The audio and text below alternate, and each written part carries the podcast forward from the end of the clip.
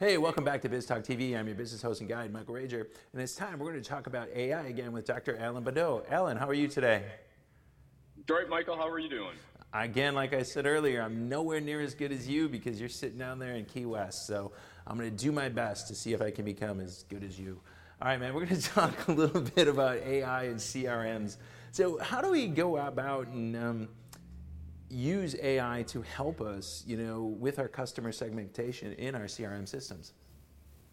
Yeah, that's a great, great question. You know, the that's what makes AI so so powerful from a business perspective because, you know, its ability to actually look through and really try to identify different attributes of your customers that you as a, a person may not be able to see is is a huge advantage for folks that are using this. You know, things like demographics, location, uh, purchase history is uh, is a huge one, right? That's why Alexa gives you uh, suggestions on what you should buy and when you should buy it, and it's that time to buy type uh, type thing, as well as even you know browsing behavior and things that you watch on TV. And the you know there are so many different algorithms that you can leverage to to accelerate that and really to accelerate your interactions with your customers is is key. You know, being able to give them the right amount of information, especially information that they want to see, is is very important. And you know, I, I know we all have seen in the past where we get these automated emails, and of course they they're they're saying, "Hey, uh, Dr. Badeau, uh, are you interested in AI?" Well, clearly that customer or that uh, salesperson didn't go out and look at anything about me, and now with AI, you can you can do those sort of things. And so if you use it the right way, it gives you a huge advantage. Yeah, I, I love the uh, 150 messages I get on LinkedIn every day trying to sell me exactly what I do. And you know, yeah. gotta love it. Gotta love it. So let's talk about this right. engagement. You know, so we got we've got AI. We're making that connection. How do we use it to continue and move on in engagement with a with a potential prospect? Yeah, it, depending on what your CRM system does, uh, some of them, some of the more expensive ones, but they're they're excellent systems, will actually guide you through that now, okay. which is really powerful. But if you don't have those kind of systems, you can use tools like, you know, ChatGPT, for instance, to tell you what you should do, what you should say, uh, how you should engage, what those next steps are. You can even ask it to do a, uh, a business plan or a marketing campaign for you. And so, as long as you are uh, asking the questions and driving through those and, and tracking them appropriately inside of your CRM tool, it's, it's, it's, it's actually very easy to use now. Yeah, I, I know. I love it. We've Afa Rocha was on earlier. She's she's the one who got me really looking into AI. And uh, one of my business coaches, a guy named Mike McMahon, really had me start looking at it. And we use AI a lot now in our marketing and what we're trying to do because I know what I want to say, but for me to sit down and write it is going to take forever, you know. And and having the ability to have something help me, you know, take it out of my head and move it. And then especially the one of the softwares I use helps me, you know, pick a, one of my favorite copywriters and I can write it in their their tone and that stuff. So it's, it's really helpful in that way. And how else can we use it to, to you know, really go deeper into customer uh, engagement?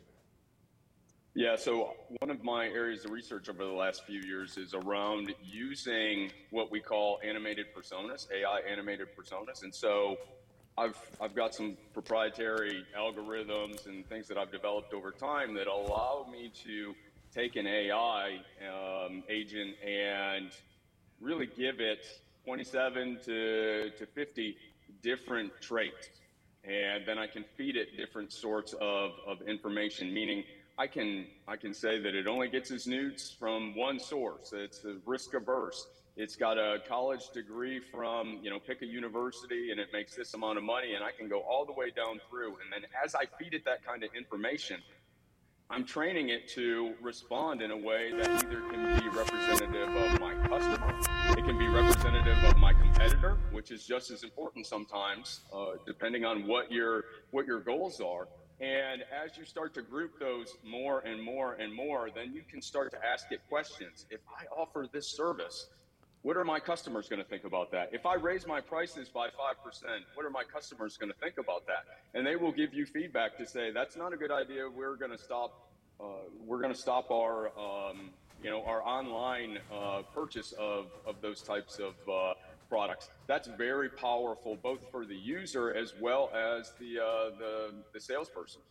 Now that's interesting because I think one of the hardest things for people to realize is they actually have to train the, AI, the AI to respond in the way you do it. And, and I know as I've been using it, I don't know. I, I, treat it like as I'm having a conversation with you. I'm just like asking a question, saying, "Oh wow, I really like that. That was great. How can you do this a little bit more and move that?" And when we get it going that way, I'm worried about.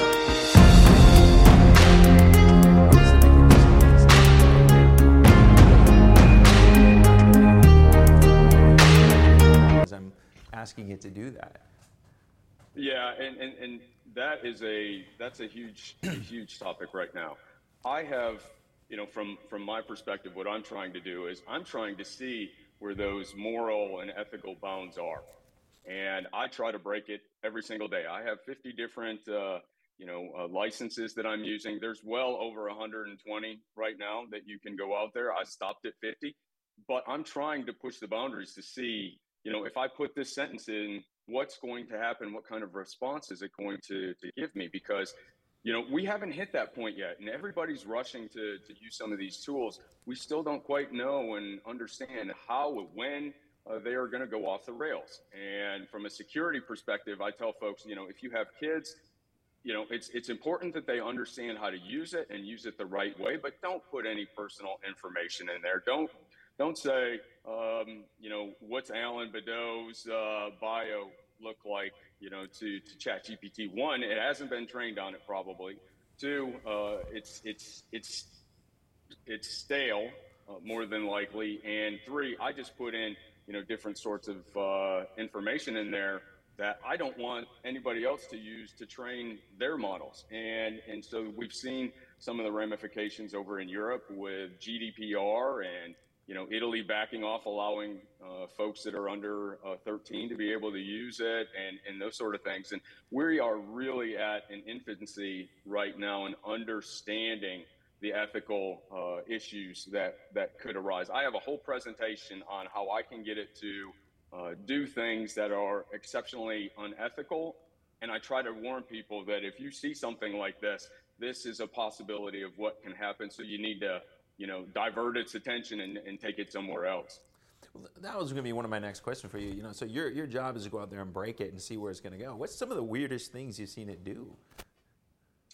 Well, I uh, I work with it every day, just like you do. Right. I, you know, when I'm when I'm giving presentations, I, I I feel guilty that I don't allow it to introduce itself because it's part of the presentation, right? And so, you know, I have it I have it doing programming. It's writing mm-hmm. code for me. I have it, um, you know, checking my network, cybersecurity type uh, proactive things. But there are there are times where you know you can jailbreak it, you can do some other things with it. But for instance, a couple of weeks ago, you know, I, I was having it program uh, some uh, Python code, and in the middle of the Python code was the Nestle chocolate chip cookie recipe. So it gave me Python code, Python code, Python code, chocolate chip cookie recipe, and Python code, and I was like, two eggs? Why is it saying two eggs? Why is it? Why does it need a, a cup of milk? You know, and so that's when something happened. Something went a little crazy, and it, it's done that. Now, there are other things. I've got some jailbreaks that I've done where I can get it to uh, respond when there are no filters. Uh, you know, on and some of the things that it says are are exceptionally interesting, especially when you ask it about ethics.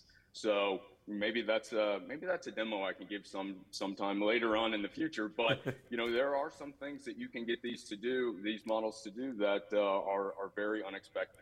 I remember one of the first things I did with it. I asked it to write me a blog post to say, should I trust somebody that writes a blog post using AI, and they couldn't actually write that article themselves.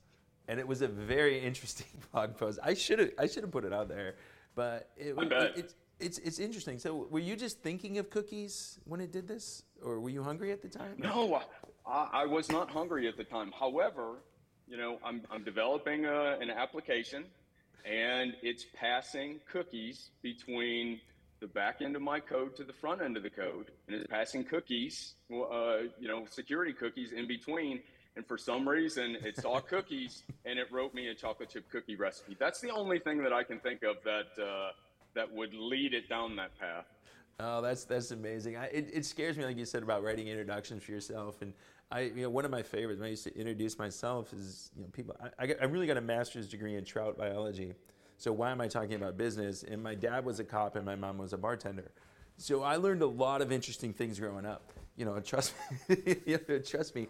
So if, if people want to get better and they want to learn how to use this tool properly and, and really move and, and you know pick somebody like yours brain, how do they how do they go about getting a hold of you and uh, what kind of things you want to help people with? Yeah, they can they can come to my website, uh, leave me a message on the website, send me an email. My email is out there. More than happy to respond to you know as many as I can. I've I I give about uh, you know uh, 15 to 20 of these every month or so, but I've done about 75 over the last three months.